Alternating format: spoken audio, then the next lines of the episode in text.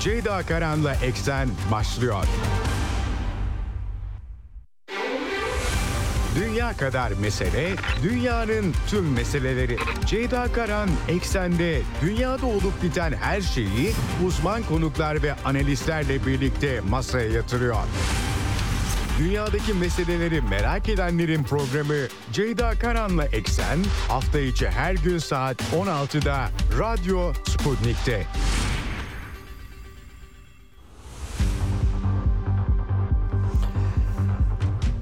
Eksenden merhabalar efendim. Bugün 27 Ekim 2023 günlerden Cuma dünyadan haberlerle karşınızdayız. Cuma günü haftanın son günü bu üçüncü hafta 7 e, Ekim'de e, başlayan İsrail-Filistin çatışmasını takip ediyoruz. Detaylarını size aktarmaya çalışıyorum. Gerçekten hem bölgesel hem de e, dünyada belki öngörülemez sonuçlar doğurabilecek bir gerilim yaşanıyor. Bugün de aktarmaya devam edeceğim. Notlarımın ağırlıklı kısmı İsrail-Filistin çatışmasıyla ilgili. Bir yandan Birleşmiş Milletler Genel Kurulu'na yansıyan insani tartışmalar, diğer yandan e, sahadaki askeri durum Ukrayna'dan sonra e, artık e, Orta Doğu'yu konuşmaya başladığı bütün dünya gerçi onu da ikmal etmiyor Avrupa Birliği e, toplantısı zirvesi vardı. Buradaki tartışmalara da yansıdı ama büyük olasılıkla e, e, gündemin değişmesi de e, engellenemiyor demek gerekiyor. İsrail'in kara harekatı 20 gündür bekleniyor Amerikan yönetiminin Orta Doğu'ya yeni yığınağı eşliğinde harekatın ertelendiği bilgileri var. Ancak bu yığınak giderek artıyor ve e, özellikle de tabii ki Irak, Suriye, İsrail'in kuzeyindeki Lübnan sınırında e, hareketlilik var aktarıyorum size ama Amerikan yönetiminin de bu e, ölçüdeki yığınağının aslına bakarsanız vekil güçler için değil belki de İran için yapıldığı iddiaları, söylentileri, bunu isteyenlerin e, yazıp çizdikleri var. Aktaracağım tüm detaylarını bugün e, sizlere. Tabii e, genel kurulda özellikle hem Hamas'ın İsrail topraklarına 7 Ekim'de yaptığı saldırı kınanıyor hem de İsrail'in orantısız ve gerçekten çok sayıda sivil can kaybına yol açan saldırıları, ablukası, yardımların geçmesine izin vermemesi tartışmaları yapılıyor. Kara harekatı olmadı ama küçük küçük baskın haberleri e, aslında böyle de gidebileceği görüşleri de vardı. Bilemiyoruz tabii ne olacağını. Bunlarla ilgili artan bilgiler de e, var. Bunların hepsini aktarmaya çalışacağım sizlere bugün. E, Çin diplomasisi, Rusya diplomasisi Birleşmiş Milletler'e yansıyor demiştik. Çin Dışişleri Bakanı Wang Yi'nin Amerika ziyareti Antony Blinken'la görüşmesi var. Kulisleri muhtemelen hafta sonuna kalacak. Eldeki bilgileri aktaracağım sizlere. Yine Rusya'da tabii tüm taraflarla temas halinde Hamas heyetini ağırladı Moskova Dışişleri Bakan Yardımcısı düzeyinde İsrail'in tepkileri e, oldu. E, bunları da aktaracağım sizlere. Bugünün gündemi özellikle Orta Doğu bağlamında hem Amerikan yığınağı hem eli kulağındaki İsrail harekatı hem Birleşmiş Milletler, Rusya ve Çin e, bağlamında öncülük yaptıkları diplomatik girişimler ve Avrupa Birliği zirvesi elbette. Ukrayna ile ilgili de e, notlar var. Çünkü Rusya Federasyonu'nun Avdiivka bölgesinde Donetsk'te atağa geçtiği haberleri var. E, kuşatmaya dönüşüyor giderek öyle gözüküyor ve Ukrayna yönetiminin de burayı ki 2014'teki darbeden bu yana en iyi tahkim edilmiş yer burası Donetsk buradan e, vuruluyordu. E, buradan çok taze bilgiler var aktaracağım sizlere yine Amerikan yönetiminin yeni yardımları söz konusu Avrupa'daki tartışmalar eşliğinde e, bugün eksende paylaşacağım sizlerle. Haftayı birazcık değerlendireceğiz aslına bakarsanız çok sayıda e, tartışma çok sayıda not aktarmıştım size. Evet hemen e, vakit geçirmeden e, başlayalım. İstanbul'dan 97.8, Ankara'dan 96.2, İzmir'den 91, Bursa'dan 101.4 ve Kocaeli'nden 90.2 karasal yayın frekansları bunlar. Bunun dışında Sputnik Türkiye'nin web sitesi üzerinden cep telefonu uygulamasıyla Türkiye'nin her yerinden bizi dinleyebilirsiniz. Telegram hesabının e, bu arada e, çok basit Radyo Sputnik'e katılırsanız Telegram'dan rahatlıkla hem canlı yayınları dinleyebilirsiniz hem de vaktiniz olmazsa dünyada ne olmuş ne bitmiş bugün kim ne demiş ne mesaj vermiş merak ederseniz daha sonra arkadaşlarım kayıtları Radyo Sputnik'in Telegram kanalına koyuyorlar oradan da bizi dinleyebilirsiniz. Diyelim başlayalım eksene. Dünya kadar mesele, dünyanın tüm meseleleri. Ceyda Karan Eksen'de dünyada olup biten her şeyi uzman konuklar ve analistlerle birlikte masaya yatırıyor. Dünyadaki meseleleri merak edenlerin programı Ceyda Karan'la Eksen hafta içi her gün saat 16'da Radyo Sputnik'te.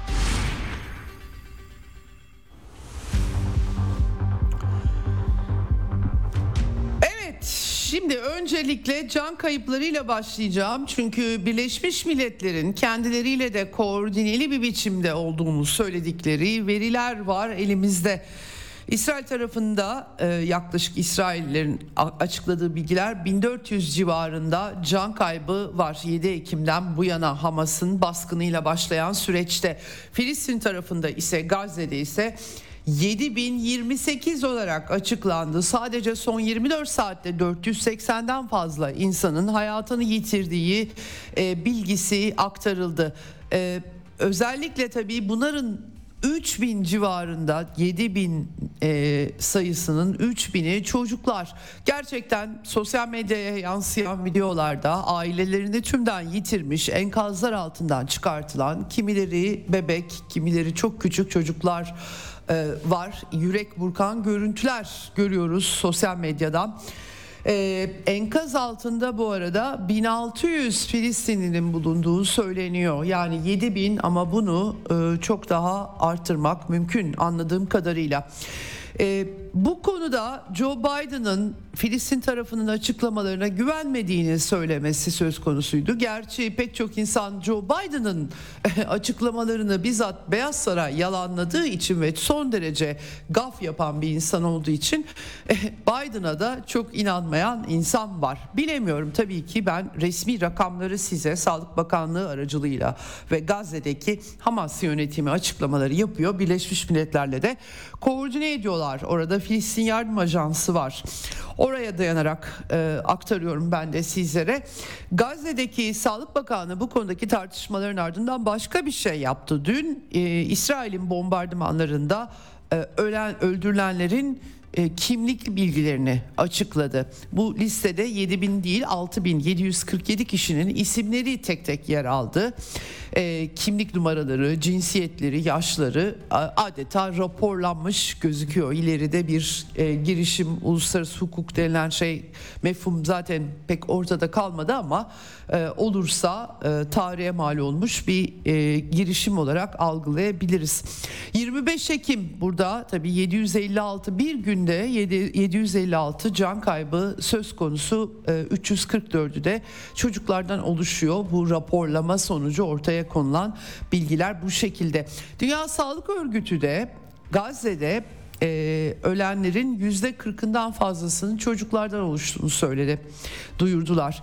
E, yaralı sayısını 18.482 e, olarak verdiler ve 35 hastane toplam var. Bunların 23'ü kısmen hala çalışıyor. Çok büyük zorluklarla sağlık ocakları falan kalmamış durumda. Zaten zorlu bir bölgeydi. Bu e, süreçte daha da zorlu bir hale geldi. Böyle anlaşılıyor. Dün İsrail'in El Eser Üniversitesi'nin Gazze'deki binalarını vurduğu bilgileri de yansıdı. 2015 e, yılında inşa edilmiş bir kısmı e, farklı yerleşkeler var anladığım kadarıyla. Aslına bakarsanız 1991'de Arafat döneminde inşa edilmeye başlanmış. Daha ziyade ya Suudi Arabistan ya Fas'ın e, fonlamaları ile yapılmış bir üniversite yerleşkesi ve Hamas'la da bir bağlantısı olmadığını söylüyorlar ama İsrail belki de orada askeri bir takım hedefler olduğunu mu düşünerek burada bilemiyorum. Öyle iddia ediyorlar çünkü. Ee, şimdi bunun dışında tabii İHA'larda uçuşuyor. İsrail'de Lübnan sınırına yakın bir İsrail kasabasının üstüne de bir İsrail İHA'sı düştü. 7 kişi yaralandı. Aynı şekilde Gazze'de öyle. Mısır'a bir Mısır toprakları e, sınırdan yaklaşık 70 kilometre içeride Nubeyba kasabasında bir elektrik santrali yakınına düşmüş. 7 yaralı olduğu Taba'da aynı şekilde bir hastaneye bitişik bir binada yani e, Gazze ile de sınırlı kalmayan bir e, e, durum söz konusu bölgedeki gerilim. Tabi Kızıldeniz bölgesinden İsrail tehdit aldığını ve o tehditleri yok ettiğini de söylüyor. E, bütün bunlar karşısında belki bundan kaynaklanmış diyorlar. Bugün yine Tel Aviv'de e, bu arada Tel Aviv'de de sürekli sirenler çalıyor. E, Gazze'den Hamas'ta roket fırlatıyor. Tel Aviv'in bir binaya roket isabet ettiği ve 3 kişinin de yaralandığı bilgileri e, geldi. Şimdi Cuma tabii e, Mescid-i Aksa'da Kudüs'te namaz vakti ve Hamas'ın da çağrıları olmuştu ama İsrail polisinin çok sıkı güvenlik tedbirleri aldığı bilgileri var. Batı Şeria'da da e, büyük bir miting düzenleniyor. Bu krizde Batı Şeria ayağı biraz e, küçük çaplı çatışmalar olsa ve hatta yüzden fazla can kaybı bilgileri gelse bile Gazze'deki gibi bir durum yaşanmamıştı. Bunu belirtmek gerekiyor. Tabii Filistin özel yönetiminin buradaki tutumu etkili olmuş gözüküyor. Ee, bugün Mescid-i Aksa'ya girişleri İsrail polisi sınırlandırmış durumda. E, aşırı sağcı Ben Givir İsrailli bakan polise vur emri verdiklerini söyledi. Yani bunun için emre ihtiyaçları var mı? Çok emin değilim doğrusunu söylemek gerekirse ama özel olarak böyle bir haberde yansımış oldu. Şimdi tabii İsrail'in yardım teslimatları ile ilgili tartışmalar var. Birleşmiş Milletler'de insani yardım koordinatörü Lynn Hastings'in açıklamaları var. İsrail açıkça yardım ulaştırılmasını istemediğini belirtti diyor. Bu şekilde bilgi verilmiş. Ee, hangi boyutta çatışma olursa olsun tabii ki insancıl hukukunda işletilmesi gerekiyor savaşlar sırasında. Bu da geçerli bir durum. Sivillerin tahliyesi vesaire tabii ki İsrail bundan bahsediyor ama bu özel bir vakada Filistinlilerin Gazze'den Gazze gibi bir bölgeden 2 milyon 300 binden fazla nüfuslu bir bölgeden topluca tahliye edilmesi yeni bir eksodus sürgün anlamına geldiği için daha tartışmalı, daha çetrefilli bir meseleye dönüşüyor. E, Lynn Hastings tabii 1 milyondan fazla insanın zaten bombalanan Gazze'nin güney orta kesimleri de bombalanıyor. O yüzden nereye gidecekler? Güvenli bir yer yok. Artık güneyde hizmet hizmet yok, barınak yok diye de açıklama yapmış durumda. 7 kamyon daha bugün Gazze'ye geçecek ama Oxfam Uluslararası Yardım Kuruluşu gıdanın sadece %2'sinin ulaştığını bilgisini verdi. E, alarm durumunda Birleşmiş Milletler kuruluşları e, e, demek gerekiyor. Bir de yakıt verilmesi tabi İsrail yakıta izin vermiyor. Filistinli mültecilere yardım ve çalışma ajansı komiseri Filip Lazzarini açıklama yapmış bu konuda. Yakıt tedariki gerekiyor. Hizmetler başka türlü sağlanamaz. Yakıt gerekiyor diyorlar. Ee, tabii e, İsrail de buna izin vermiyor e, ama yakıtsız olmaz. Hamas çalıyor iddiaları var burada. Bunun doğru olmadığını e, söylüyorlar. Yani BM çalışanları BM e, sağlanan yakıtı kendileri kullanıyor demeye çalışıyorlar anladığım kadarıyla. Ama tabii temel hizmetler yakıtsızlıktan çöküyor ve dolayısıyla BM örgütlerinde bir telaş var. Sığınaklar bu arada e, tabii bombardımanlardan kaçanlar sığınaklara e, koşuyorlar. E, yerinden edilenlerin sayısı 1 milyon 400 bine ifade ediliyor artık Gazze'de. Yani yarıdan fazlası anlamına geliyor bu. E, ve tabii kapasitesi yetmiyor sığınakların salgın hastalık riski olduğunu söylüyorlar. Beyaz Saray Stratejik İletişim Direktörü John Kirby'ye Gazze'deki insani durum soruldu tabii. Özellikle bombardımanların acımasızlığı ve e, gazeteciler de sorularına yanıt arıyorlar doğal olarak. E, başka e, masumların e, baş, e, Başkan Biden'ı kastederek masumların öleceğini ve bunun savaşın bedeli olduğunu söylemişti ama bu çok duyarsız olmuyor mu? Hani e, Amerika İslam e, İlişkileri Konseyi'nin rahatsızlığını da hatırlatmışlar soruda. John Kirby şöyle bir yanıt veriyor efendim. Acımasız olan Hamas'ın insanları canlı kalkan olarak kullanmasıdır. Acı olan birkaç yüz rehine alıp aileleri sevdiklerinin nerede olduğunu öğrenmek için endişeli bir bekleyiş içinde bırakmaktır. Acı olan bir müzik festivaline dalıp sadece eğlenmeye giden bir grup genci kaçır, katletmektir. Daha devam edebilirim. Bunlar acıdır. Savaş budur, acımasızdır, çirkindir, karmaşıktır. Daha önce de söyledim. Hoşumuza gitmesi gerektiği anlamına gelmiyor. Hamas'ın Gazze'lilerin gitmesine izin vermesi faydalı olacaktır diye de e, sürgün çağrısını tekrar ettirdiğini, ettiğini görüyoruz. Evet. Bu şekilde konuşmaların e, düzeyi. Evet Birleşmiş Milletler'e tabii ki bütün bunlar yansıyor. Daimi e, e, temsilcisi gözlemci statüsünde Filistin Özerk Yönetimi Birleşmiş Milletler'de Riyad Mansur dün oturum yapıldı. Acil oturum genel kurulda oturum yapıldı. Güvenlik konseyi değil genel oturum. 3 haftada ölen 7 bin insanın neredeyse tümü sivil dedi Riyad Mansur. %70'i kadın ve çocuklardan oluşuyor.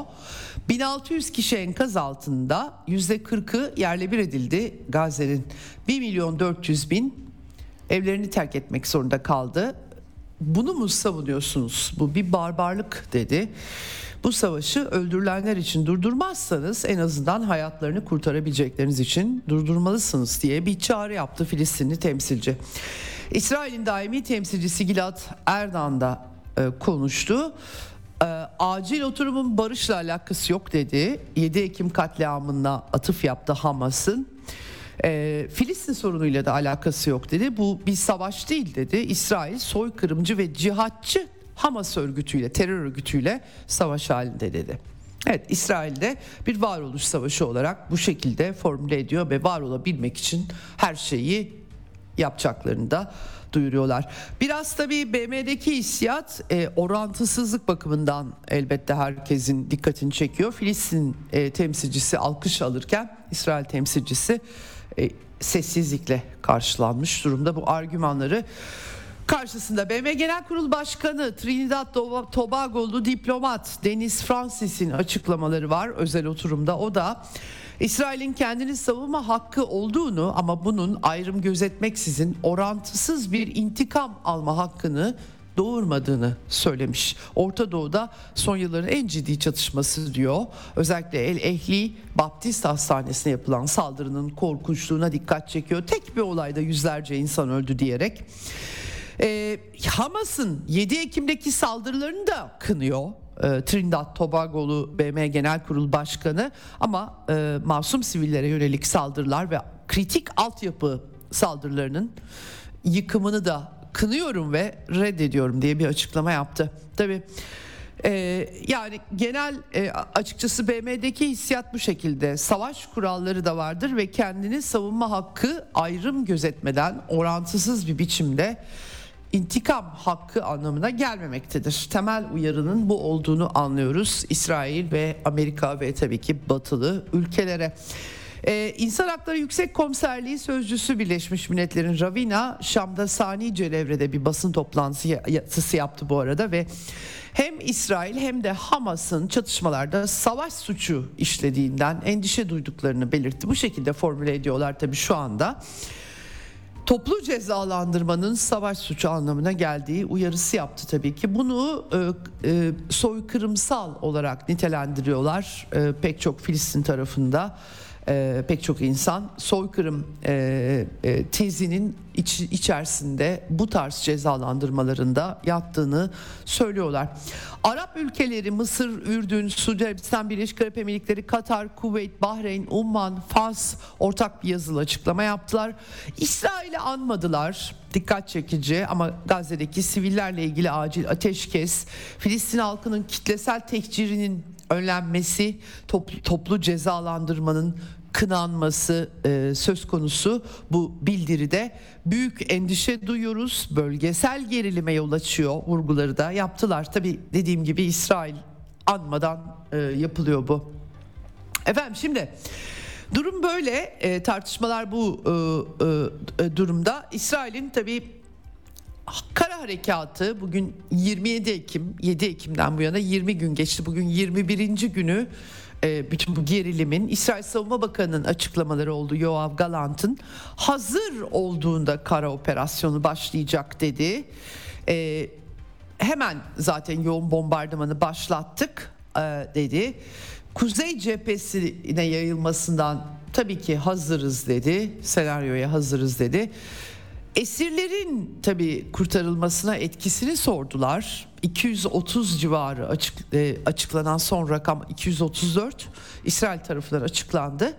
Bu konuya yanıt vermedi. Biraz esirler e, ölümü bekliyorlar gibi bir durum olduğunu anlıyorum.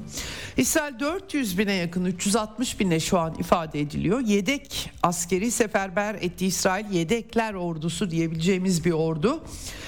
Tabii karşılığında e, e, Hamas'ın da çok e, korku korktuğu yolunda bir işaret en azından şu ana kadar yok. İsrail kamuoyunda tartışmaların anketlere yansıması söz konusu. Mariv gazetesi bir anket yayınlamış. E, ki e, 19 Ekim'de %65 kara harekatına destek olduğu anlaşılıyor İsrail tarafında. Fakat yeni yapılan ankette geniş çaplı bir kara harekatı Gazze'ye %29 evet demiş. %49 beklenmesi gerektiğini söylemiş. Hayır değil ama beklemekten e, bahsetmek gerekiyor. %22 kararsız olduğunu dile getirmiş durumda. Bu tabii ki hiçbir şey yapılmadığı anlamına gelmiyor. Bombardımanlar dışında yavaştan gelen haberler İsrail ordusunun küçük baskınlara giriştiği yolunda e, Gazze'nin orta bölgelerine bir operasyon e, yapıldığı nokta operasyonu Süca, Sücaiye e, bölgesinde. E, e, aynı zamanda tabii bunu açıkça söylüyorlar tankların giriş görüntüleri de yansıdı. İsrail savunma güçleri IDF tarafından yapılan e, video e, açıklamalarında. Ama nereye tam belli değil Burej e, kampına bir e, operasyon yapıldı ama başarısız olduğu geri çekilmek zorunda kaldı. Aslında bir şekilde yoklama diyebileceğimiz e, bir takım saldırı haberleri e, pusuya düşürüldüğü bilgileri var.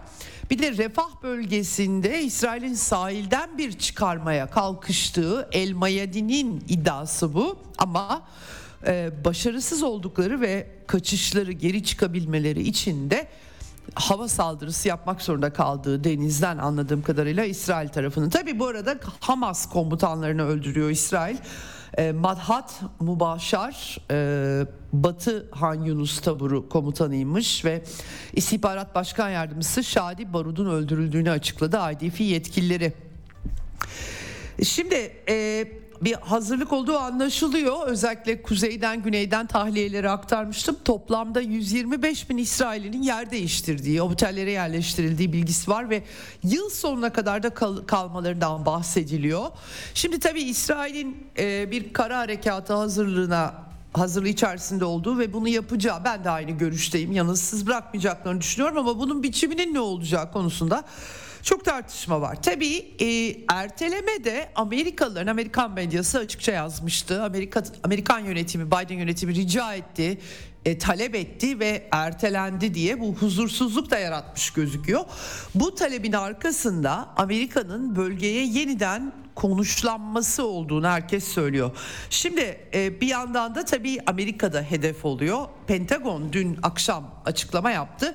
17-26 Ekim tarihleri arasında 16 saldırı tespit ettiklerini Patrick Ryder basın sözcüsü Pentagon'un Irak'ta 12 Suriye'de 4 kez taarruz e, İHA'ları roketler roketlerle saldırı olduğunu duyurdular.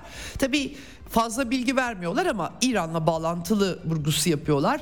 Amerikalılar 900 askeri CENTCOM'un merkez komutanlığının sorumluluk alanına konuşlandırmaktalar. Bir kısmı gitti bir kısmı gitmekte.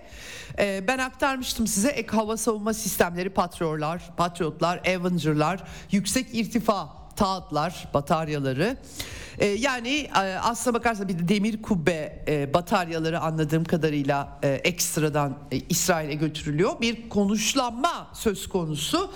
E, bölgesel caydırıcılık deniyor. Hakikaten tabii e, saldırıya da uğruyor Amerikan üsleri. En son Deir Zor'da askeri üslere Koniko gaz sahasında özellikle Amerikan kontrolünde e, Tanaf bölgesi, Irak sınırı, Haseke, Derezor ve e, Amerikalılar, Amerikan Savunma Bakanı Lloyd Austin açıklaması vardı. İran devrim muhafızlarına ait e, e, Biden'ın talimatıyla Suriye'de iki askeri tesisin yerini söylemedi ama vurulduğunu dile getirdi. E, bunu söylerken bunun dikkat çekici bir biçimde İsrail-Filistin gerilimiyle alakası olmadığını ama tabii yani alaka ortada. Nasıl ayırabiliyor böyle bir şeyi? Ee, çok emin değilim çünkü e, Amerikan yönetimi tabii İran'la bir e, çatışmaya hazırlandığı görüntüsünden kaçınıyor açık bir biçimde. Fakat kulislere yansıyanlar e, batıdaki savaş cephesinin e, sembolü olan diyelim bir takım yorumcuların yazıp çizdikleri pek öyle değil açıkçası. Fakat e, şimdilik üslup e, bu şekilde. Biden e, yönetimi İran'a uyarıda bulunuyor biliyoruz e, ve 17 Ekim'den itibaren de bu arada zarar verdiği de anlaşılıyor. E, Amerikan üslerine yapılan saldırılarda Lloyd Austin e, özellikle e, çatışmayla bağlantılı değil Gazze'deki diyor ama bal gibi bağlantılı hepimiz biliyoruz ve bir Amerikan askerinin ölümü 21'inin hafif yaralanmasına yol açtığı söyleniyor. Ben aktarmıştım size Ramstein üssüne e, Bağdat'tan yaralıları taşıyan uçak kalktı. İşte Biden'ın kürsüde acil durum odasına gitmesi gerek durum odasına gitmesi gerektiğini belirterek e, basın toplantısını terk ettiği görüntüler oluşmuştu. Burada giderek daha anlam kazanıyor diyebiliriz aslında Amerika'nın Orta Doğu bağlamında saldırıya uğraması. E, böyle bir e, çerçeve e, var. Dün tabii sosyal medyada yüzlerce Amerikan askeri uçaktan inerken görüntüleri çıktı ama sonra anlaşıldı ki bu yalan. e, hatta e, 2022 senesinde Romanya'da bir tatbikat olmuş ve Amerikan asker, askerleri bu tatbikat için e, gittiklerinde çekilmiş görüntüler. Yani e, bunun kaynağı da benim görebildiğim kadarıyla İsrail'e bir gazeteci 600 binden fazla takipçisi var. Eddie Cohen acil etiketiyle yani Amerikan askerleri İsrail'e geliyor. Hani hazırlık şeklinde paylaşmış binlerce Amerikan askeri. Sahte videolar çok fazla böyle video dönüyor. Dikkatinizi çekmek istiyorum buna. Ama tabii e, bir genel e, caydırıcılığı da aşmaya başlayan bir Amerikan konuşlanması olduğunu da belirtmek gerekiyor. E, bir de Washington Post gazetesinin bugün haberi var. Amerika'da yaklaşık 10 bin kişi seferberlik celp kağıdını aldıktan sonra İsrail ordusunda görev yapmaya başlamışlar. Tabii ki katılımlar e, olması e, söz konusu Amerika'dan. Zaten çifte vatandaşlık gibi şeyler de var. Bu çerçevede değerlendirebilirler. Tabii Britanya, Almanya, Almanya özel güçleri Kıbrıs'a gönderilmişti. Avustralya bir şekilde bölgeye konuşlanıyor. Amerika sadece İsrail'e değil Ürdün başta olmak üzere Körfez bölgesine askeri tak takviyeler yapıyor. E, Britanya aynı şekilde e, takviyeler yapıyor bunu biliyoruz. Ayrıca Mısır'a e, sivilleri içeride İngiliz siviller de var Gazze'de onlar için birlikte gönderiyorlar. E, gergin bir e, durum olduğu açık. E, tabii ki e, bu erteleme Amerika'nın gerçekten caydırıcılık gücünü sergilemek için yaptığı bir şey mi yoksa ona aşacak mı? Çünkü e, Dwight Eisenhower uçak gemisi grubu, iki güdümlü füze destroyeri, bir güdümlü füze e, kruvazörü, e, e, hemen ondan önce e, e, Ford e, uçak gemisi e, konuşlanmıştı. Gerald, Gerald Ford uçak gemisi orada da dört güdümlü füze destroyeri, destroyer, yani sadece uçak gemisi uçak gemisi grubu dedikleri e, destroyer ve kruvazörler eşlik ediyor. Tabii ki burada e, amfibi grup da var, uçaklar var e, hakikaten. E, aslında hatta e, iddiaya göre şimdi iki uçak gemisi grubu var ama iki daha gönderilebileceği öne sürülüyor. Şimdi tabii dört bu doğru mu bilmiyorum açıkçası konfirmasyonunu görmedim ama söylentiler var bu konuda ve Amerika'nın caydırıcılık gücünün de ötesinde bir planlama varmış gibi bir izlenim yaratıyor doğrusunu söylemek gerekirse. Ee, tabii bunların mutlaka e, savaşa hazırlık durumları vardır Amerikalılarda. Boş yere tatbikatları gerçekleştirmiyorlar ama e, iki uçak gemisi grubu bile fazla. Hepsi aynı yere gitmese bir e, Eisenhower Kızıldeniz'e gidebilir deniyordu. Bilmiyorum tam olarak nereye gidecek ya da Basra ama niye Basra soru sorusu var. Ya dolayısıyla da tabii bu vekil güçlerin arkasında İran gözüktüğü için İsrail'de de e, Amerika'yı bir İran'a karşı bir çatışmaya sürükleme girişimleri olduğu için tabii ilk akla bunlar geliyor. Bunların sınırı ne olacak bilmiyoruz.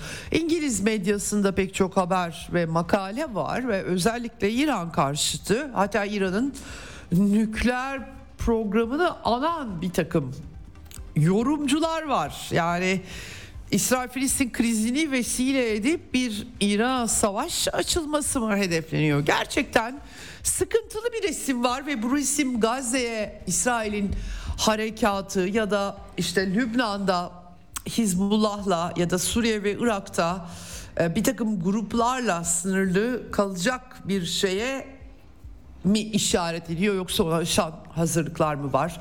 Ertelemeyle bağlantılı olarak pek çok görüş bir dile getiriliyor.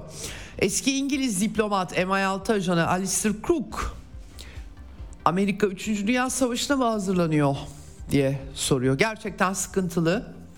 Ee, uçak e, bayağı uçak grupları da var burada. Ee, Amerika'da da çok sivri söylemler var. Yani hakikaten e, nükleer denizaltılardan da bahsediliyor. Evet, yani bölgesel bir çatışmayı aşabilecek bir yere mi gidildiği doğal olarak bütün hepimizde endişeyle bir beklenti yaratıyor ee, burada. Şimdi e, karşı cephede ne oluyor? Hamas siyasi büro, büro üyesi Hüsam Badran e, yüksek askeri siyasi seviyeyi koruyor Hamas. E, tüm saldırıları savuşturuyoruz. Etkilemeyecek diyorlar. İsmail Haniye'nin açıklamaları oldu. Kameraların karşısına geçti dün. E, eğer Gazze'ye saldırılar durmazsa durum kontrolden çıkacak diye bir uyarıda bulundu. Zaten bölgede gerilim var dedi. E, direniş devam ediyor. İşgalciler e, stratejik darbe aldılar. Korkunç bir yenilgi aldılar. E, bütün e, tabii ateşkes çağrısı, kontrol noktaları açılması lazım. İnsani yardım, tarihsel adaletsizlik vurguları var. E, terör, işgalci ve onu destekleyen katliamlara ve kıyımlara sessiz kalanlardır. Terörü onlar yapıyorlar diye bir vurgu yaptı. Tabii cuma namazı çağrısı da yaptı aynı şekilde. Ellerindeki rehinelerle ilgili şimdi bilgilerde aktaracağım. Ee, 229 34 dedim ama yanlış söylemişim. En son 224 verilmişti. 29'a çıkarmış İsrail ordusu. Sözcü Daniel Hagari 7 Ekim'den bu yana Hamas'ın rehin aldığı insan sayısını 229 olarak en son verdi. Başkaları da mı aldılar bilmiyorum. Bu rakamlar sürekli değişiyor. Doğruluğundan çok emin olamıyorum. Ben de aktarmak durumunda kalıyorum sizlere. 50 ee, rehinenin öldüğünü duyurdu İzzettin El Kasım Tugayları Hamas'ın askeri kanadı Siyonistlerin bombardımanlarında öldürüldü dediler. Daha önce 4'ü yabancı 21'inin öldürüldüğü bilgisi aktarılmıştı. Bir yandan da pazarlıklar devam ediyor. Ee, Hamas tüm sivilleri, sivil rehineleri yani İsrail ordusu mensuplarını kastetmiyorlar. Sivil rehineleri bırakmaya hazır. Ama karşılığında da İsrail hapishanelerinde 6 bin Filistinli bırakılması gerekiyor diyorlar. Gerçekten böyle bir şey. Şimdi Hizbullah cephesinde Nasrallah'ın açıklamaları oldu. Ee, eğer o da onlar da Amerika'yı eğer Lübnan'ı krize sokmak isterse Amerikalılar ellerini keseriz dedi Nasrallah sert bir çıkış yaptı.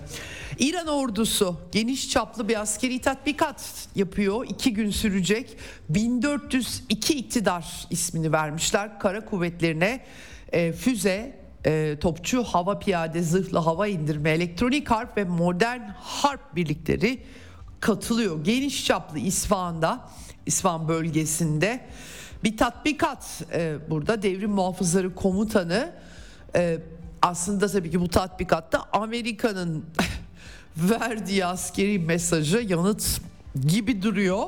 Doğrusunu söylemek gerekirse Siyonistler Gazze'ye karadan saldırırsa burası onların mezarı olur diye bir açıklama yaptı. devrim muhafızları komutanı. Böyle bir gerilim var ortada.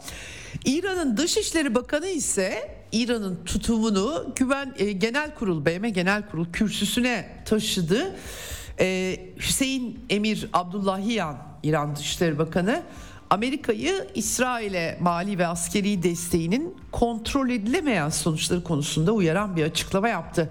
Şu anda diyor İran Dışişleri Bakanı İsrail e, Filistin'deki soykırımı yöneten Amerikalı devlet adamlarına açıkça söylüyorum ki bölgede savaşın yayılmasını biz istemiyoruz. Ancak Gazze'deki soykırım devam ederse ateşi durduramayacağız. Yani istesek bile söz dinletemeyeceğiz demeye çalışıyor ve onlar da Amerikalılar da bu ateşten kurtulamayacaklar diyor e, BM Genel Kurulu'na hitap ederken. Burası bizim evimiz, Batı Asya bizim bölgemiz. Hiçbir parti ya da tarafla uzlaşmayız ve söz konusu olan kendi güvenliğimiz olduğunda hiçbir çekincemiz yoktur diyor. Sivilleri bırakmaya hazır Hamas liderleri diyor Hüseyin Emir Abdullahiyan. Ee, İran, Katar ve Türkiye'nin bu konuda üzerlerine düşeni yapmaya hazır olduklarını söylemiş sivillerin, ta, e, rehinelerin bırakılması için. Ama tabii 6 bin Filistinli tutuklunun bırakılması o da dile getiriyor. Siyonistlerin suçları kasıtlıdır ve intikam ve toplu cezalandırma amaçlıdır diyor. Ee, kendisi uluslararası hukuk gereği Filistin toprakları işgal altında bölgelerdir. Dolayısıyla direniş meşrudur diyor İran Dışişleri Bakanı. Özellikle de Amerika ve Avrupa ülkelerinin e, sivillerin ölümlerini izledikleri ve açıkça da desteklediklerini söylemiş BM Genel Kurul kürsüsünden. Çözüm için başkenti Kudüs olan, Doğu Kudüs demiyor tabii kendisi Kudüs olan bir Filistin devleti kurulmasından yani İsrail devletinin yıkılması. Filistin'deki Hristiyan, Yahudi ve Müslümanların katılacağı bir referandumla kendi kaderini tayin hakkının işletilmesi vurgusu yapıyor. Yani Yahudilerin ulus devletinin olmaması olarak ifade edebilir, edilebilir kendi pozisyonlarının. Şimdi e, tabii çerçeve e, bu şekilde direniş ekseninde de Hamas, işte Hizbullah, İran e, mesajları bu şekilde. E, Rusya ve Çin de aktif durumda ve e, orada da bir takım gergin durumlar yok değil. E, Güney Çin denizi üzerinde bir Çin J-11 savaş uçağı ve bir Amerikan B-52 stratejik bombardıman uçağı arasında çok tehlikeli yakınlaşmalar olmuş böylesi bir dönemde. E, her ne kadar dikkatler Orta Doğu'ya çevrildiyse de e, e, 3 metre falan gibi şeyler söylüyorlar tabii ki ne kadar doğru bilmiyorum ama açıklama bu yönde. Ama tam da Çin Dışişleri Bakanı Wang Yi artık üstüne Washington'ı ziyaret ediyor ki pandemiden bu yana bir ilk. Evet, ilişkiler epey gergindi Amerika-Çin ekseninde. Ee, Anthony Blinken'la görüşüyor Wang Yi. Tabii saat farkı var. Ee, henüz e, bir e, en azından eksen başlamadan önce bir şey görmedim e, bu görüşmeyle ilgili ama görüşmenin öncesinde Çin Dışişleri Bakanı Amerika ile Çin arasındaki ilişkilerin rayına oturtulması gerektiği mesajı verdi. Sağlıklı, istikrarlı ve sürdürülebilir bir e, şekilde rayına oturtulması, oturtulması lazım dedi. Anlaşmazlıklar olabilir ama yani ortak riskler de var demeye getirdi. Yani küresel güvenlik tabii ki. Yanlış anlaşılmaları azaltmak, e, doğruyu yanlıştan ayırt etme standardının askeri güç yerine iki ülke arasında imzalanan üç ortak bildiri var. Onlara e, e, diplomatik temele atıf yapmış ve uluslararası hukuka atıf yapmış durumda. E, daha önce Haziran'da gitmişti Anthony Blinken Şubat ayında balon kriziyle ertelenmiş ziyaretini Haziran'da gerçekleştirmişti. Ticari görüşmeler de devam ediyor bu arada. Hazine Bakanı Janet Yellen da gitmişti. Ticaret Bakanı aynı şekilde senatörler gidip geliyorlar Çin'le. Ee, böyle bir çerçeve var. Bu arada tabii e, Filistin meselesinde de son derece net bir tutum almış durumda Çin hükümeti. Şimdiye kadar Çin'den çok daha e, güçlü bir biçimde diplomatik temasları başta Körfez ülkeleri Suudi Arabistan, İran olmak üzere sürdürüyorlar. Evet, e, Şangay İşbirliği Örgütü'nde bu arada toplantı oldu. Burada İran Cumhurbaşkanı birinci yardımcısı Muhammed e, Mokber'le e, bir araya gelmiş. Çin e, Başbakanı Li Kiang onun e, aynı zamanda görüşmede yaptığı açıklamada dikkat çekici e, ulusal egemenliğini İran'ın Çin'in İran'ın ulusal egemenliğini toprak bütünlüğünü ve ulusal onurunu koruma konusunda kararlılıkla desteklemeye devam edeceklerini söyledi Çin Başbakanı. Xinhua haber ajansının haberine e, atıfla aktarıyorum bunu. Amerika'nın bölgeye caydırıcılığın ötesine mi geçiyor soru işaretleri yaratan yığınağı ve İran'la ilgili uyarıların ardından bu tabi dikkat çekici bir e, gelişme unsur diyelim. Bu arada Çin eski başkanı e, başbakanı Li Keqiang da hayatını yitirmiş kalp krizi geçirmiş 68 yaşında. e, o notu da aktarmak istiyorum. Dimitri ve Medvedev Rusya Güvenlik Konseyi e, önemli bir yetkili e, kendisi. E, İsrail'in Gazze kara harekatının ertelenmesiyle ilgili açıklamalar yapmış. Amerika'nın baskısı tabi burada onu saptıyor. Ama kendinizi kandırmayın. Operasyon gerçekleşecek ve e, ciddi kanlı sonuçlara yol açacak diye de uyarmış Batı'nın Ukrayna'dan yorgun düştüğünü biraz da dalga geçer açıklamalar yapıyor kendisi Amerikan Temsilciler Meclisi'nin yeni başkanı Mike Johnson onu da Michael Jackson diye anıp düzeltmiş pardon diye Tel Aviv'e yardımı ilk iş olarak koydu. Yani Ukrayna değil e, Tel Aviv meselesi ayırmak istiyor. Yeni Cumhuriyetçi Temsilciler Meclisi Başkanı iki dosyayı Biden yönetiminin arzusu hillafına. Ee, ve e, tabii Medvedev e, Orta Doğu'da çözüm sürecinin başlatılması 242 sayılı 1967 sınırlarına dayalı ikili çözüm iki devletli çözüme atıf yapmış. 181 sayılı karar var. Partition taksim e, bunlar retorik tabii diyor Dimitri Medvedev ne de olsa başkasının savaşının ganimetini ABD'den uzakta bölüşmek çok daha ilginç. Savaş devam etmeli. Amerika'nın savaşçı politikasına dikkat çeken bir açıklama yapmış Medvedev. Şimdi Ha bu arada çok enteresan tabii İsrail'e bu Ukrayna çatışma, çatışması Donbas özel harekat başladığında pek çok e, kişi İsrail'e gitmişti. Şimdi tabii ortalık karıştığı için oradan tersine bir durum var. 535 bir kişi Ukrayna'ya geri dönmüş İsrail'den. Ukrayna daha güvenli olarak görülüyor anladığım kadarıyla. Öyle enteresan bir durum. Şimdi e, Medvedev böyle diyor. Rusya Dışişleri Sözcüsü Maria Zaharova'nın da açıklamaları var. Ee, İsrail'in Gazze bombardımanlarının e, endişe yarattığını dile getirdi kendisi. Doğu Akdeniz'deki askeri manevralardan da kaygılı izledi. Sadece Çin değil Amerika e, Ruslar da kaygılı tabii ki e, artan çatışmacı söylemlere dikkat çekmiş. Bölgesel bir tırmanma riskinin arttığını söylemiş e, ve e, önemli aktörlerle biz temas içerisindeyiz Rusya olarak demiş. E, tabii sivillere dikkat çekiyor. Ateşkesin sağlanması çabaları Rusya BM Güvenlik Konseyi'ne tasarılar sundu ama veto edildi. O tasarılarda dikkat çekici bir biçimde e, Amerika e, karşıtı bir zemin de oluştuğunun aktarmıştım ben size verilen oylardan yola çıkarak insani yardımlarla ilgili. Tabii bu arada da Hamas'ın siyasi büro temsilcisi Musa Ebu Marzuk liderliğinde bir heyet Moskova'yı ziyaret etti. Dün akşamüstü yansıdı e, Dışişleri Bakan Yardımcısı Mihail Bogdanov tarafından ağırlandılar.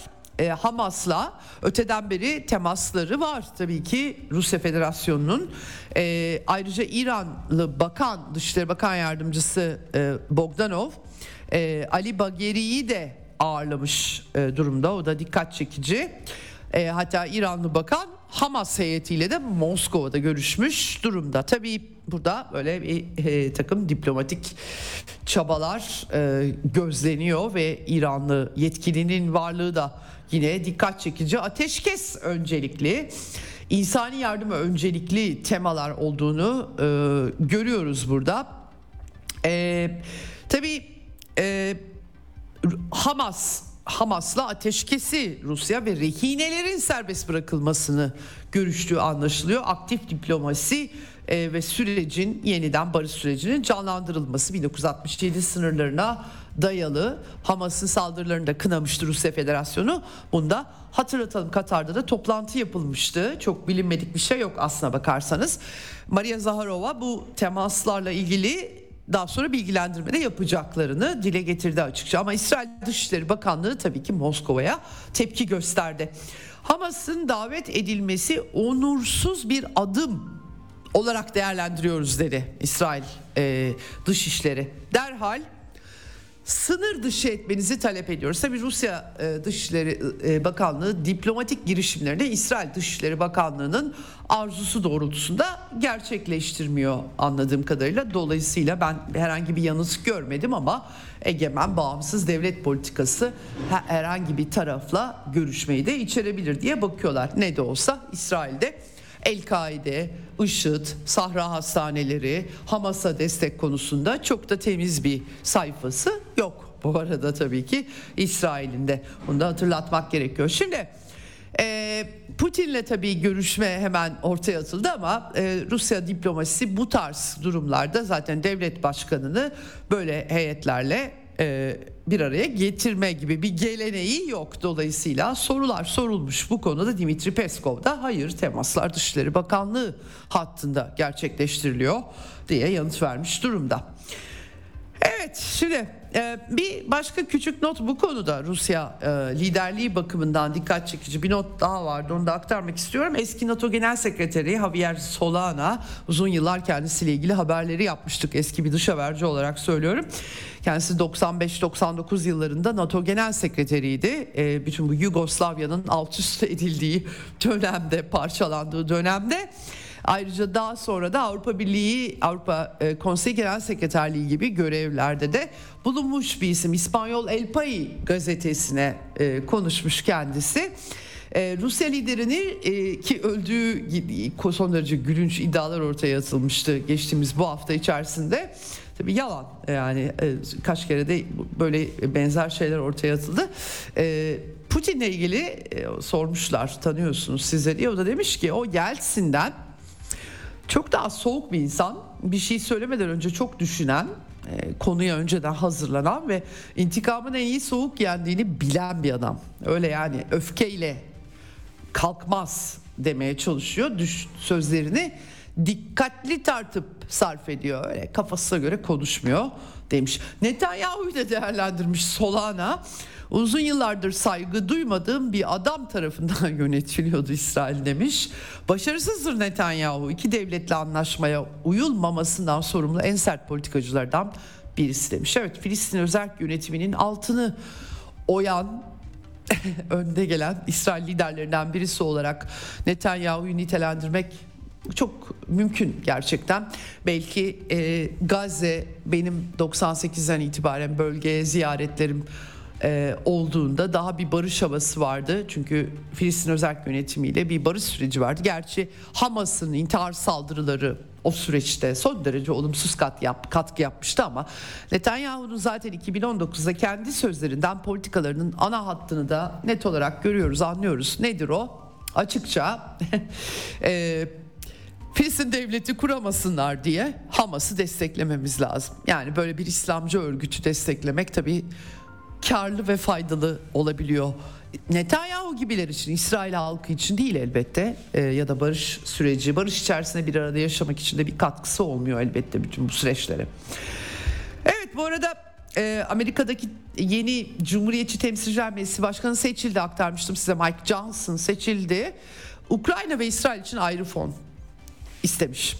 Öyle birleştirmek yok. Geçen hafta Perşembe günü Joe Biden ulusal sesleniş konuşması yapmıştı ve o ulusal sesleniş konuşmasında aslında açıkça İsrail-Filistin gerilimini e, çok istemediği, çok bulaşmak istemediği ve dikkatini Ukrayna'ya vermek istediği anlaşılacak şekilde. Gerçi tabii ki İsrail destekleyecekleri hiç şans yok. 106 milyar dolar kongrede bu kadar maliyet tartışması varken gerçekten büyük cesaret. Ee, ama bunun tabii çoğu %60 civarı onların bir kısmı da dönecek Amerikan savunma sanayine gelecek ama neyse oraya karıştırmayalım. Ee, sonuç itibariyle %60'ı Ukrayna'ya %40'ı İsrail'e bir paket sunuyorum. Amerika e, Hazine Bakanı Janet Yalın'da çıkıp biz herkese e, e, müttefiklerimizi destekleriz. Hani illa İsrail e, sorunu çıktı Ukrayna'ya desteğimizi keseceğiz diye bir şey yok mesajı için böyle cümleler kurulmuştu. Ama e, Mike Johnson, Kevin McCarthy bu arada Biden yönetimiyle uzlaşma sağladığı için Ukrayna'ya desteği daha fazla para akıtılması bir işe de yaramamakla eleştiriyorlar. Çünkü Ukrayna çatışması birazdan aktaracağım son durumu. Dolayısıyla Mike Johnson seçildikten sonra Ukrayna'yı anmadan tabii kongrede İsrail çok güçlü İsrail'e yardım etmemesi diye bir seçenek yok Amerika'nın. Ee, ama e, bundan faydalanarak Biden'ın e, fon ayrılmak istenmeyen Cumhuriyetçiler tarafından Ukrayna'yı da işin içine sokması rahatsızlığı devam ediyor. Öyle anlaşılıyor. Ayırmak lazım bunları dedi Mike Johnson. Bilemiyorum ne kadar e, becerecekler. Yeni e, Kong, e, Cum, Temsilciler Meclisi Başkanı pek de kıdemli bir isim değilmiş bu arada. Yeni e, kongre üyelerinden genellikle daha kıdemli isimleri Temsilciler Meclisi'nin başına seçiyorlar ama Amerika'da e, bu sefer pek öyle e, bir e, durum yok anladığım kadarıyla. E, e, önümüzdeki süreçte e, Amerikan politikaları bu bağlamda e, nasıl e, evrilecek? Bu biraz da tabii ki e, Biden yönetiminin kongrede uzlaşma araması ve zorlama niteliğiyle de bağlantılı. Bir yandan da tabii ki bu sözünü ettiğim Orta Doğu'daki caydırıcı gücünün sergilenmesinin başka yerlere evrilmesi işleri daha da karıştıracak. Gerçekten bir bölgesel çatışma. Bu bölgesel çatışmanın bilemiyorum e, Alistair Crook'un dediği 3. Dünya Savaşı gerçekten akıllarında var mı bilmiyorum. Çünkü topyekün aslında bu e, gerilim hali Biden yönetiminin eğer ciddi e, manada savaşçı politikalarına hizmet edecek hale de gelebilir. O zaman Amerikan Kongresi'nde e, rahatlıkla son en az 20 yılda e, istediklerini yapabilen e, savaşlara para ayırmak bakımından kanat güçlenecek anlamına geliyor. Bütün bunlar tabii ki aslında Gazze'de bugün olup bitenlerin diyelim e, krizin bundan sonraki aşamasının nereye evrileceğine e, bağlı olacak. Bu harekat, ertelenen harekatın gerçekten e, büyük bir kara harekatına dönüştürülüp Amerika'nın da e, füzelerini konuşturduğu biçimde yapılıp yapılmayacağına bağlı. Bu buradaki gerilim tabii Rusya, Çin faktörleri, Amerika'nın İran, İran e, biliyorsunuz e, BRICS üyesi oluyor artık. Tabii ki bir askeri bloklaşma yok. Amerikan Batı bloğu, Amerika'nın başını çektiği Batı bloğu aynı zamanda NATO gibi bir askeri örgütlenme içerisinde ama onun karşısındaki blok diyelim blok blok diye anmak zor ama küresel güney diye anılan e, çok uluslu mekanizmalar daha ziyade ticaret, uluslararası ilişkileri e, barışçı bir biçimde karşılıklı faydaya çevirecek en azından devletler düzeyinde halklara yansıması ayrı bir tartışma olabilir ama e, askeri boyutta ise daha sınırlı Şangay İşbirliği Örgütü e, var. Ama Şangay İşbirliği Örgütü daha ziyade bölgesel devletler dışındaki örgütsel aktörlerin terörizm o, o aktörlerden kaynaklı Orta Asya ülkeleri başta olmak üzere bölgelerine e, yansıyan bir takım terör faaliyetlerinin önlenmesi bu konuda koordinasyonla sınırlı. Dolayısıyla dünyada tek bir askeri blok var bu anlamda. Karşılarında bir askeri bloklaşma yok. Tatbikatlar yapılıyor tabii ki Rusya ile Çin arasında ya da başka ülkeler arasında.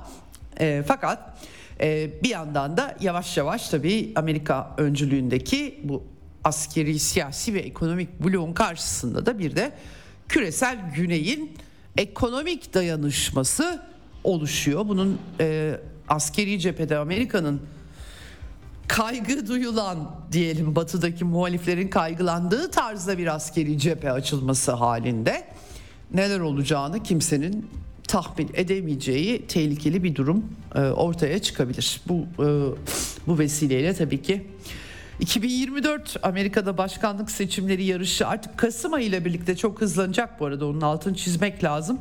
Yani Joe Biden herhalde Amerika'nın yeni bir dünya savaşı çıkarması eşliğinde hükmetmek hesabı yapmıyordur diye umut etmemiz lazım.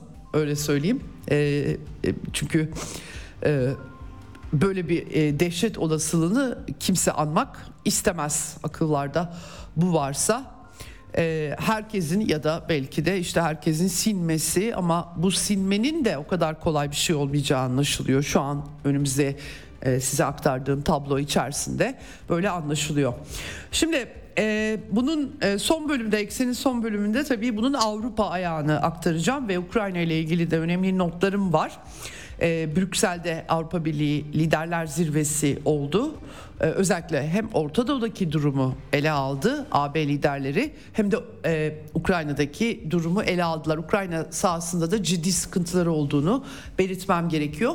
E, şimdi onları aktaracağım. Çok kısa bir tanıtım arası vermemiz lazım. Hemen arkasından devam edeceğim dünya gündemini aktarmaya.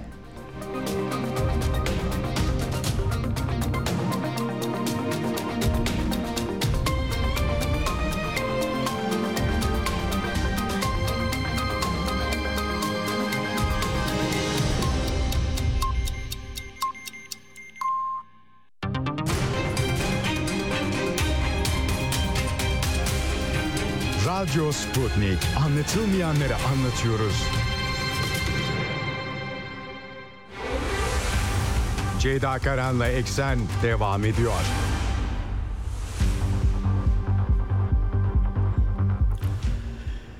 Evet şimdi bütün bunlar Orta Doğu'da bir e, çizdiğim çerçevede hem e, Birleşmiş Milletler'e taşınacak şekilde hem Rusya ve Çin'in aktif diplomasisi eşliğinde Orta Doğu kazanı kaynarken Avrupa ne yapıyor? Ee, ona bakmak lazım. Ee, Brüksel'de Avrupa Birliği liderleri bir araya geldiler. Ee, bir e, zir, e, liderler zirvesine bir araya geldiler. Dışişleri Bakanlarının toplantıları olmuştu. Şimdi tabii Avrupa Birliği'nin bu Gazze ile ilgili krizdeki ilk tutumu tabii 7 Ekim'de Hamas'ın saldırısı sonrası yaşanan şokla bağlantılıydı ve başta Avrupa Komisyonu Başkanı Ursula von der Leyen olmak üzere hemen e, hemen tüm Avrupalı e, Batı Avrupalı liderler Tel Aviv'e koşmuşlardı. İsrail'e büyük destek verildi ama ardından İsrail'in Gazze'ye yönelik ağır misillemesi Batı kamuoyunu da sarstı. Rahatlıkla söyleyebiliriz. Şu açıdan hem basına basını çok zorda bıraktı.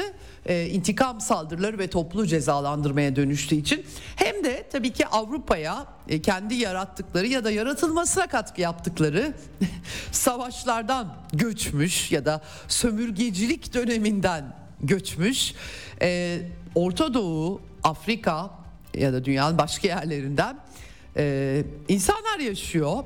Filistinliler var, Araplar var. Onların da öncülük ettiği ve duyarlı Batılıların tabii ki gösterileri. Bunlar karşısındaki ilk refleksleri ise bastırma ve yasak, yasaklama oldu. Gerçekten Avrupa Birliği Ukrayna çatışmasında bugüne kadar dünyanın e, önünde çizdiği değerler dünyası zaten alt üst olmuştu. Bayağı bir hatırlayacaksınız. E, bayağı Rusya, Ruslar, Rus kültürü hiç e, yaşananlarla alakası olmayan 100 yıl, 200 yıl önce yaşamış besteciler, bunların yasaklanması, bu bunları icra eden sanatçıların kovulması çok şey yaşandı aslında.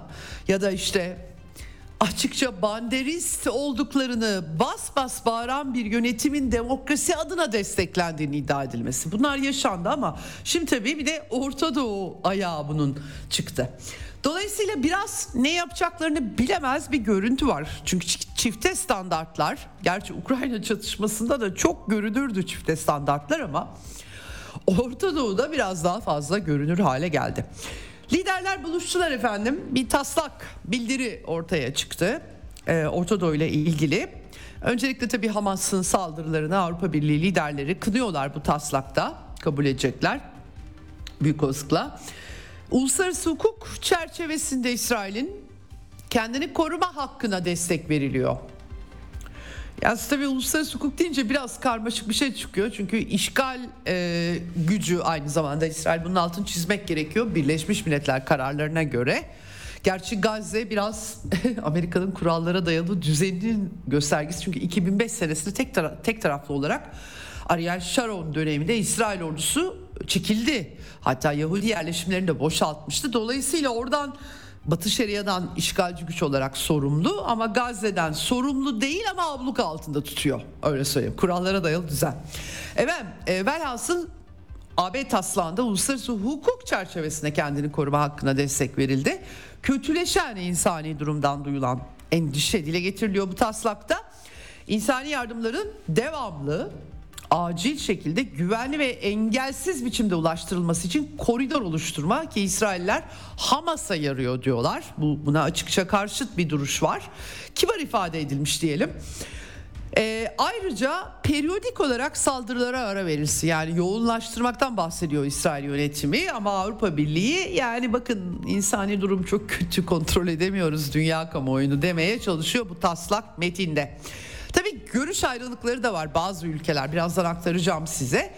E, dolayısıyla mesela İspanya uluslararası bir barış konferansı fikri de taslağa yansımış durumda. Çünkü İspanyollar Pedro Sanchez yönetimi bu konuda biraz daha hassas ortakları da öyle. İki devletli çözüm vurgusu Charles Michel e, Avrupa Konseyi Başkanı e, özellikle de tabii e, Avrupa Birliği'nin Suudi Arabistan, Mısır, e, Ürdün'le birlikte barış günü çabası girişimine filan da atıf yapmış. Bu bir biraz İspanyollar gibi daha endişe beyan edenleri teskin etmek için yapıldığı anlaşılıyor Avrupa Birliği'nin bu e, vurgularının. İki devletli çözüm herkesin ağzında ama bu tabii nasıl olacak onu bilemiyoruz. Tabii reddedilen de var. Mesela insani duraklama ifadesini reddedenler de olmuş. Almanya Çekya e, ve Avusturya e, çatışmanın kalıcı olarak durdurulması anlamına gelir. Oysa İsrail'in kendi kendini savunma hakkı Hamas'ı yok etme hakkı var diyor bu üç ülke. Almanya anlaşılır. İsrail ne yapsa Almanya e, geçmiş tarihinden kaynaklanıyor. Bu da tabii trajik. Aynı Almanya banderacıları da destekleyebiliyor. Yine aynı şekilde İsrail açısından da trajik. Çünkü aynı İsrail banderacıları da e, destekleyebiliyor. E, böyle de bir e, durum olduğunu e, e, belirtmek istiyorum. Önümüzde böyle bir çerçeve var Avrupa Birliği bağlamında. Ee, Avrupa Birliği liderlerinin açıklamaları burada tabii dikkat çekici. Başta Ursula von der Leyen Avrupa Komisyonu lideri açıklama yaptı. E, bu toplantılar sonrasında da gazetecilere Mısır'a e, 56 e, tonluk yardım e, yolladığını e, söyledi Avrupa Birliği'nin. Bunun devam edeceğini söyledi. E, dolayısıyla e, biraz kendini affettirme insan yardım vurgusu İsrail'e gittiğinde çünkü Filistin karşıtı bir tavır almıştı. Dolayısıyla biraz insani yardımdan e, e, vurgu yapmış. İki yardım daha yapacağız. Çatışmanın bölgeselleştirilme riski var. İşte nefret, antisemitizm konuları var. E, ayrıca işte Mısır'la özel özel iletişime vurgu yapıyor. Çünkü e, e, bu arada Hamas saldırdığı için bunlar başladı diye vurgulamış. İsrail halkının acıları da var. E, insani yardımla e, bütün bunları e, dengelemiş e, durumda. E, e, Ursula von der Leyen çok fazla eleştiri e, aldığı için. E, Joseph Borrell ki Ursula von der Leyen'i e, eleştirmişti. E, özellikle tabii ki e, Joseph Borrell e, çok fazla İsrail yanlısı tavır almakla eleştirmişti. E, İsrail'i de BM Genel Sekreteri Antonio Guterres'i e, istifaya davettikleri davet ettiği için bu Filistin meselesinin köklerine atıf yapan bir konuşma yapmıştı. Bu hafta aktarmıştım size İsrail e, temsilcisi çok sert eleştirmişti. E, yani bunun başının sonunu düşünmeyeceksiniz. Biz ne yapıyorsak doğrudur demişti. E, Giteres'i e, sözleri çarpıtıldı Giteres'in diyerek savunmuş Avrupa Bahçıvanı. E, BM personeli tabii Orta Doğu'da tüm dünyada barış ve insani yardım için çalışmalar yürütüyorlar. Destek veriyoruz demiş. Biraz Avrupa Birliği'nin insani yüzünü göstermeye çalıştıkları anlaşılıyor bu verdikleri mesajlarda.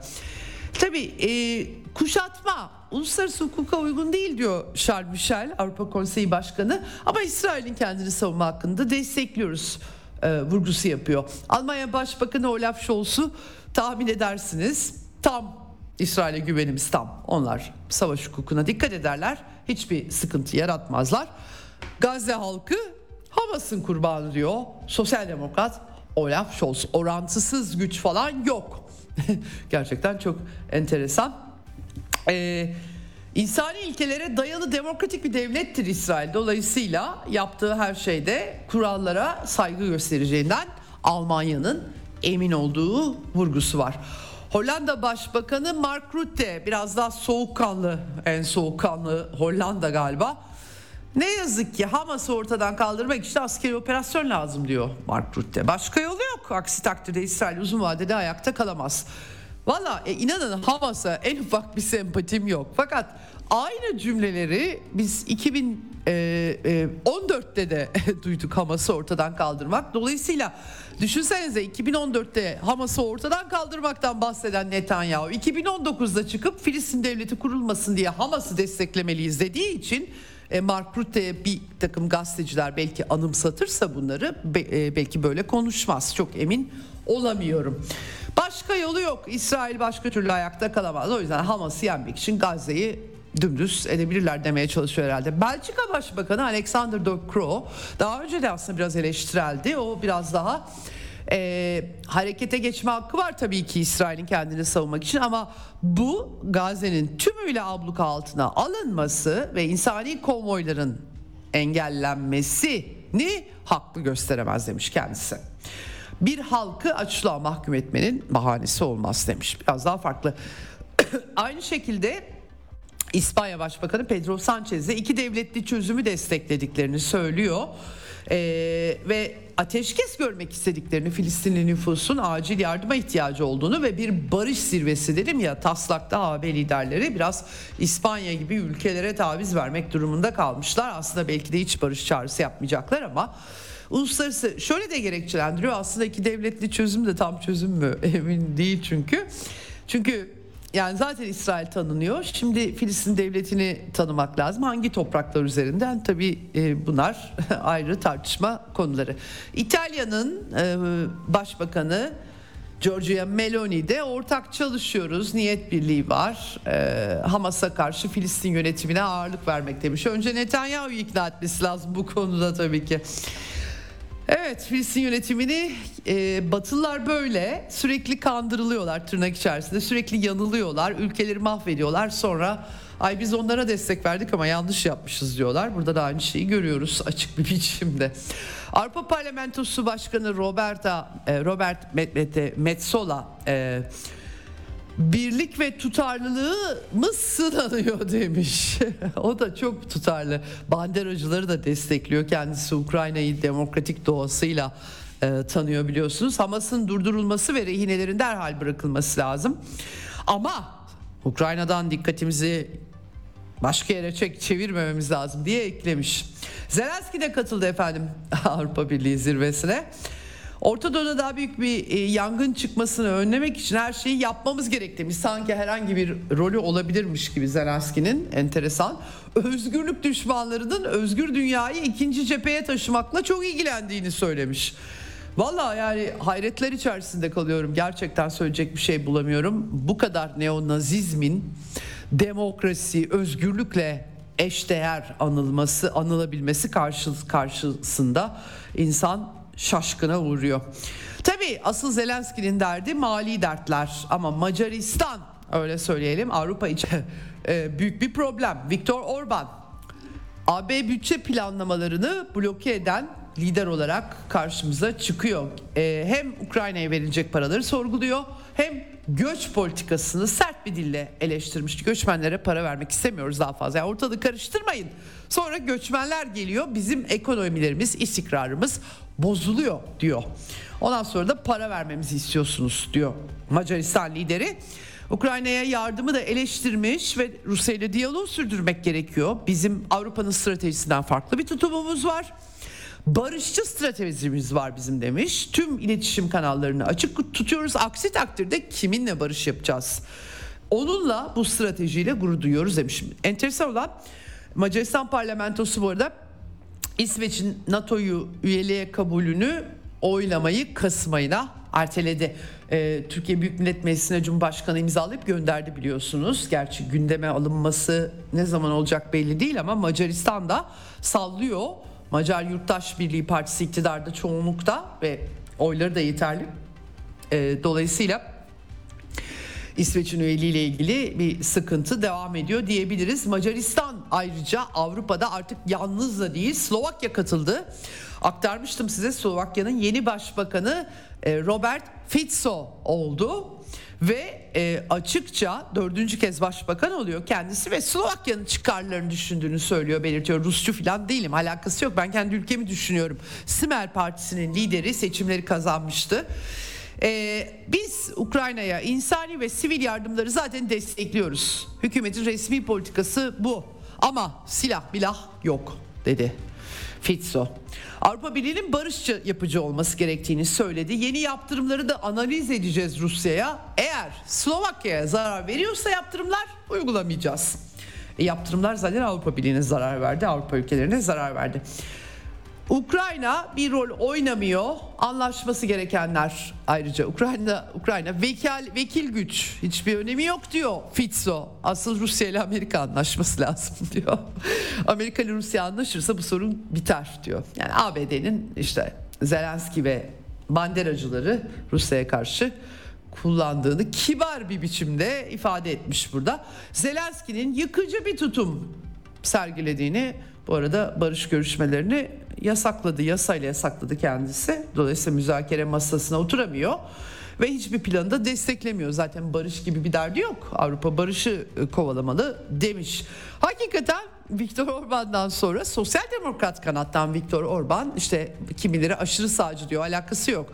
Adam vaktiyle Macaristan'da e, komünist döneme e, karşı geldiği ve Avrupacı olduğu için ve liberal olduğu için Avrupalıların el üstünde tuttuğu bir isimdi Viktor Orban.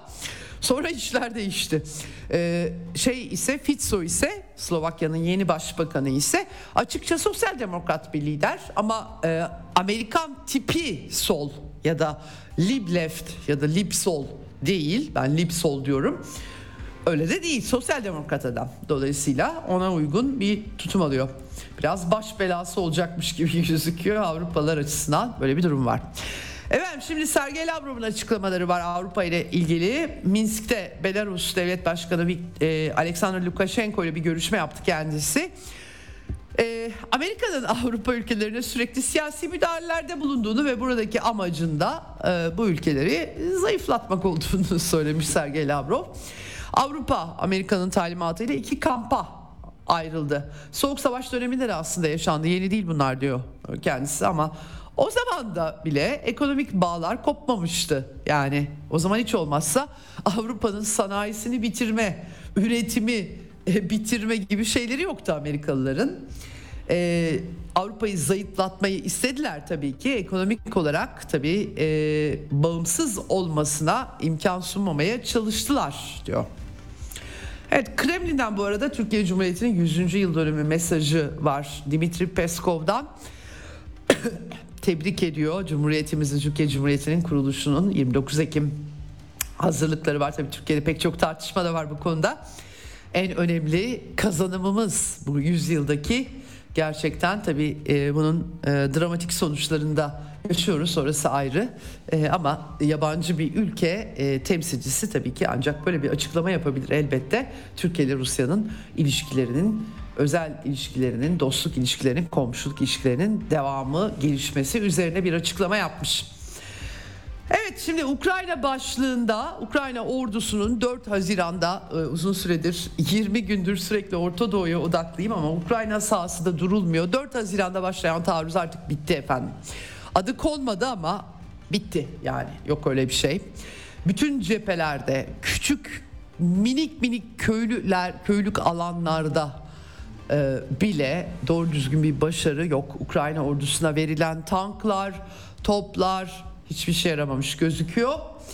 E, ve Zaporojye e, cephesi temelde dört cephe vardı aslında bu cephelerin hiçbirisinde Batı istediği sonucu elde edemedi Amerikalılar.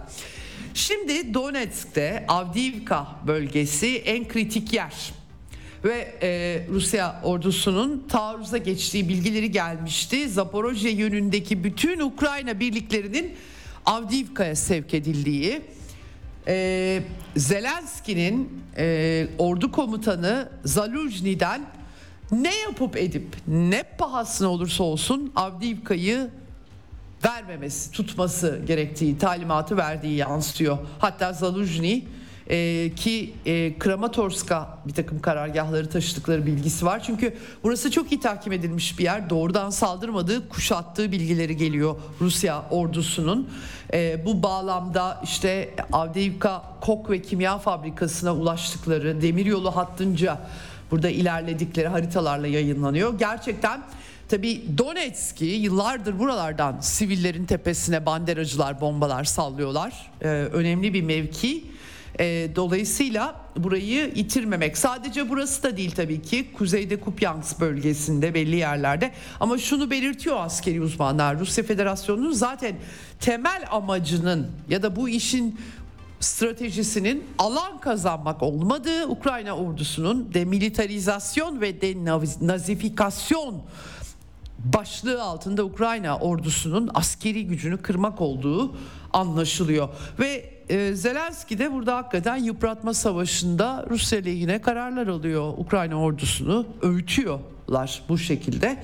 E, taarruz boyunca yaz boyunca bunu gördük. Şimdi Avdiivka'da da aynısı mı olacak sorularını yöneltiyorlar. Bu arada Donetsk'e Kuybişevski bölgesine Amerikan e, misket bombaları düşmüş. İki NATO mermisi e, bütün sıkıntılara rağmen mermi sıkıntılarına rağmen bunları buluyorlar tabi hala. Efendim Beyaz Saray'ın değerlendirmesi var bu konuda. ABD'nin Rusya'nın önümüzdeki aylarda Ukrayna'daki çalışmada taktiksel kazanımlar elde etmesini bekliyorlarmış. Sadece taktiksel mi? Enteresan değerlendirmeler. Yeni yardım açıklandı. Anthony Blinken Ukrayna'ya ayrılan 150 milyon dolar değerinde yeni yardım paketini duyurdu. Bu Pentagon bütçesinden karşılanacak. Size ilk e, ikinci bölümde izah ettiğim e, kongreden yeni e, planlarla alakalı değil. Yani kongreden tabii onları geçirmeye çalışıyorlar İsrail'le beraber ama bu Pentagon bütçesindeki var olan stoklardan verilecek 150 milyon dolar değerinde hava savunma araçları ve tank savar silahlar yer alıyor dedi Anthony Blinken. Devam edeceğiz çalışmaya kongreyle ve Ukrayna'ya da sonuna kadar vereceğiz silahları. Bu arada Ukrayna kalmayacak ortada. Böyle de acayip bir durum. Ee, Ukrayna'ya e, Pentagon açıklaması var. 44,5 milyar doları aşmış. Sadece askeri destek bunlar. Burada e, başka destekler de verdiler. 110 milyar dolarla ifade ediliyor. Şimdi ayrıca İsrail'le birlikte bir başka 100 bin o kadar çok parası var ki Amerika'nın görüyorsunuz kongredeki tartışmaların sebeplerini. Biden yönetimi döneminde verilenler aslında 2014'ten itibaren tabii ki başlıyor. Ukrayna'daki banderacıları desteklemesi hatta öncesinde CIA aracılığıyla güvenlik ee, Ukrayna aşırı sağıyla birlikte 5 e, milyar dolar harcadık diye de Victoria Nuland dile getirmişti Ukrayna projesi konusunda Amerika'nın harcamaları. X e, Spaces var biliyorsunuz artık Twitter'da e, yeni yeni Elon Musk Twitter'da yeni icatlar geliştiriyor. Ama buralarda çok faydalı programlar da oluyor. En son e, ilginç Elon Musk'ın da katıldığı ve ünlü girişimci David Sachs bu arada Amerikan politikalarını eleştiriyor kendisi. Onun da katıldığı bir program. Burada David Sachs şöyle bir konuşma yapmış. Yani Kiev'e 100 milyar dolardan fazla para harcadı bunlar. Ve e, sonuç olarak Ukrayna hiçbir ilerleme kaydedemedi. E, yani nasıl oluyor da oluyor. E, şimdi tekrardan e, 60 milyar dolar daha vermek istiyorlar. Bunu yalnızca yani bu bu sağlanırsa başarılı olacağını yalnızca bir aptal inanabilir demiş Davis. Çok ağır konuşmuş Biden yönetimine aptal demiş. Elon Musk da bu saksın gönderisini alıp orada bir sürü aptal var diye atmış. Evet çok tartışma var tabii ki aktardım ulusal sesleniş konuşmasındaki yeni istediği paraları. E, dolayısıyla böyle bir e, e, değerlendirmeler Elon Musk etkili bir şahıs tabii Amerikalılar takip ediyorlar kendisini. Bilmiyorum paralarının hesaplarını nereye harcandığını sorarlar mı? Hiçbir işte de yaramıyor bu arada. Yani demokrasi falan zaten getireceği yok da. Hani harcanan paralar bakımından söylüyorum. Efendim Rusya Norveç savaş uçakları Rusya sınırında bir tehlikeli bir yaklaşma olmuş. Barents Denizi'nde önleme yapmış Rusya. Uluslararası hukuk gereğince davrandılar deniyor. Danimarka yeni yardım paketi açıkladı. Danimarka e, yine e, Kuzey Avrupa'nın en soğukkanlı ülkesi. 524 milyon dolar az buzda değil Amerika'nın veremediği yerde Avrupa'da parası olanlar basıyorlar. 13. yardım paketi bu Savunma Bakanlığı açıklamasına göre. Almanya'da e, Pistorius Ukrayna Savunma Bakanı ile yardımı görüşmüştü. E, mümkün olduğu her şekilde yardıma devam edeceğiz diyor. Ama Bundeswehr Alman Ordusu Birliği Başkanı açıklama yapmış bu arada. E, Berliner Morgan Post'a konuşmuş Andre Wüstner. O da demiş ki yani bu Alman ordusunun durumu çok parlak değil. Yani e, hani geçen sene o kadar laf ettiler ama aradan bir yıl geçti hiçbir şey değişmedi demiş Wüstner. Bir çatışma hazırlığı e, eğer varsa da Almanya böyle çatışmalara da hazır değil anlamına e, geliyor. Böyle bir çerçeve var. Evet, e, İsveç'te Kur'an, e, Kur'an-ı Kerim yakan e, Salvan Momika çok konuşmuştuk geçtiğimiz aylarda. Oturum vizesi bitmiş ve sınır dışı etmeye karar vermişler. İsveç'in başını belaya sokmuşlardı ve Türkiye en son İsveç'in NATO üyeliğini onaylamama konusunda ayak sürer, sürürken e, Kur'an meselesi yazılı bir şey yok tabii bu konuda ama kendilerinde Ankara'da yarattığı rahatsızlığa atıf yapmıştı provokatörlere sahip çıkıldığı vurgusuyla onlar da başımıza bela oldu bu ifade özgürlüğü deyip oturumunu uzatmayıp sınır dışı etme kararı almışlar. Iraklıydı kendisi. Avrupa'daki farklı görünümler e, öyle e, diyebiliriz rahatlıkla. Ve son olarak Dağlık Karabağ ile ilgili epeydir paylaşma yapamıyordum. E, orada da tabii Ermenistan ve Azerbaycan'ı buluşturma çabaları var. Rusya Federasyonu'nun aynı zamanda var. Ama Orta Doğu krizi her şeyi e, tali plana atmış gibi gözüküyor. Nikol Paşinyan Wall Street Journal gazetesine konuşmuş Ermenistan lideri Dağlık Karabağ'daki acı yenilginin e, e, bile e, konumunu etkileyemediği lider olarak tarihe geçti Paşinyan. Ee, Rusya'nın Ermenistan'daki askeri varlığı tabii e, artık Azerbaycan her şeyi ele geçirdi. Ee, Ermenistan'da e, Rus askerlerinin bulunmasında bir avantaj yok. Müttefik yükümlülüklerini yerine getiremiyor demiş. Ama e, işte e, yani e, tartışmıyoruz bunları demiş bir yandan. Gerçekten e, tabii Kafkasya'ya nasıl yansıyacak? Ayrıca önümüzdeki günlerde belki biraz Orta Doğu gündeminden sıyrılabilirsek konuşmak istiyorum. Çünkü e, tarafları buluşturma girişimleri hakikaten biraz gölgede kaldı. E, hepimizin dikkati Orta Doğu ve daha büyüyebilecek bir yangında olduğu için Kafkasya'yı ki çok kısa bir süre önce gerçekleşti halbuki e, unutmuş olduk. Evet bu haftalık bu kadar eksenden dünya gündemini sizin için toparlamaya çalıştım. Gördüğünüz gibi e, tehlikeli bir durumla karşı karşıyayız. Umarım önümüzdeki hafta daha az insanın öldüğü, daha az savaş ve çatışma tehdidi olan bir dünya gündemiyle karşınızda olur. Eksen diyelim. İyi haftalar, iyi hafta sonları. Pazartesi görüşmek için e, görüşmek üzere. Hoşçakalın. Ceyda Karan'la Eksen sona erdi. Kadar mesele, dünyanın tüm meseleleri. Ceyda Karan Eksen'de dünyada olup biten her şeyi uzman konuklar ve analistlerle birlikte masaya yatırıyor. Dünyadaki meseleleri merak edenlerin programı Ceyda Karan'la Eksen hafta içi her gün saat 16'da Radyo Sputnik'te.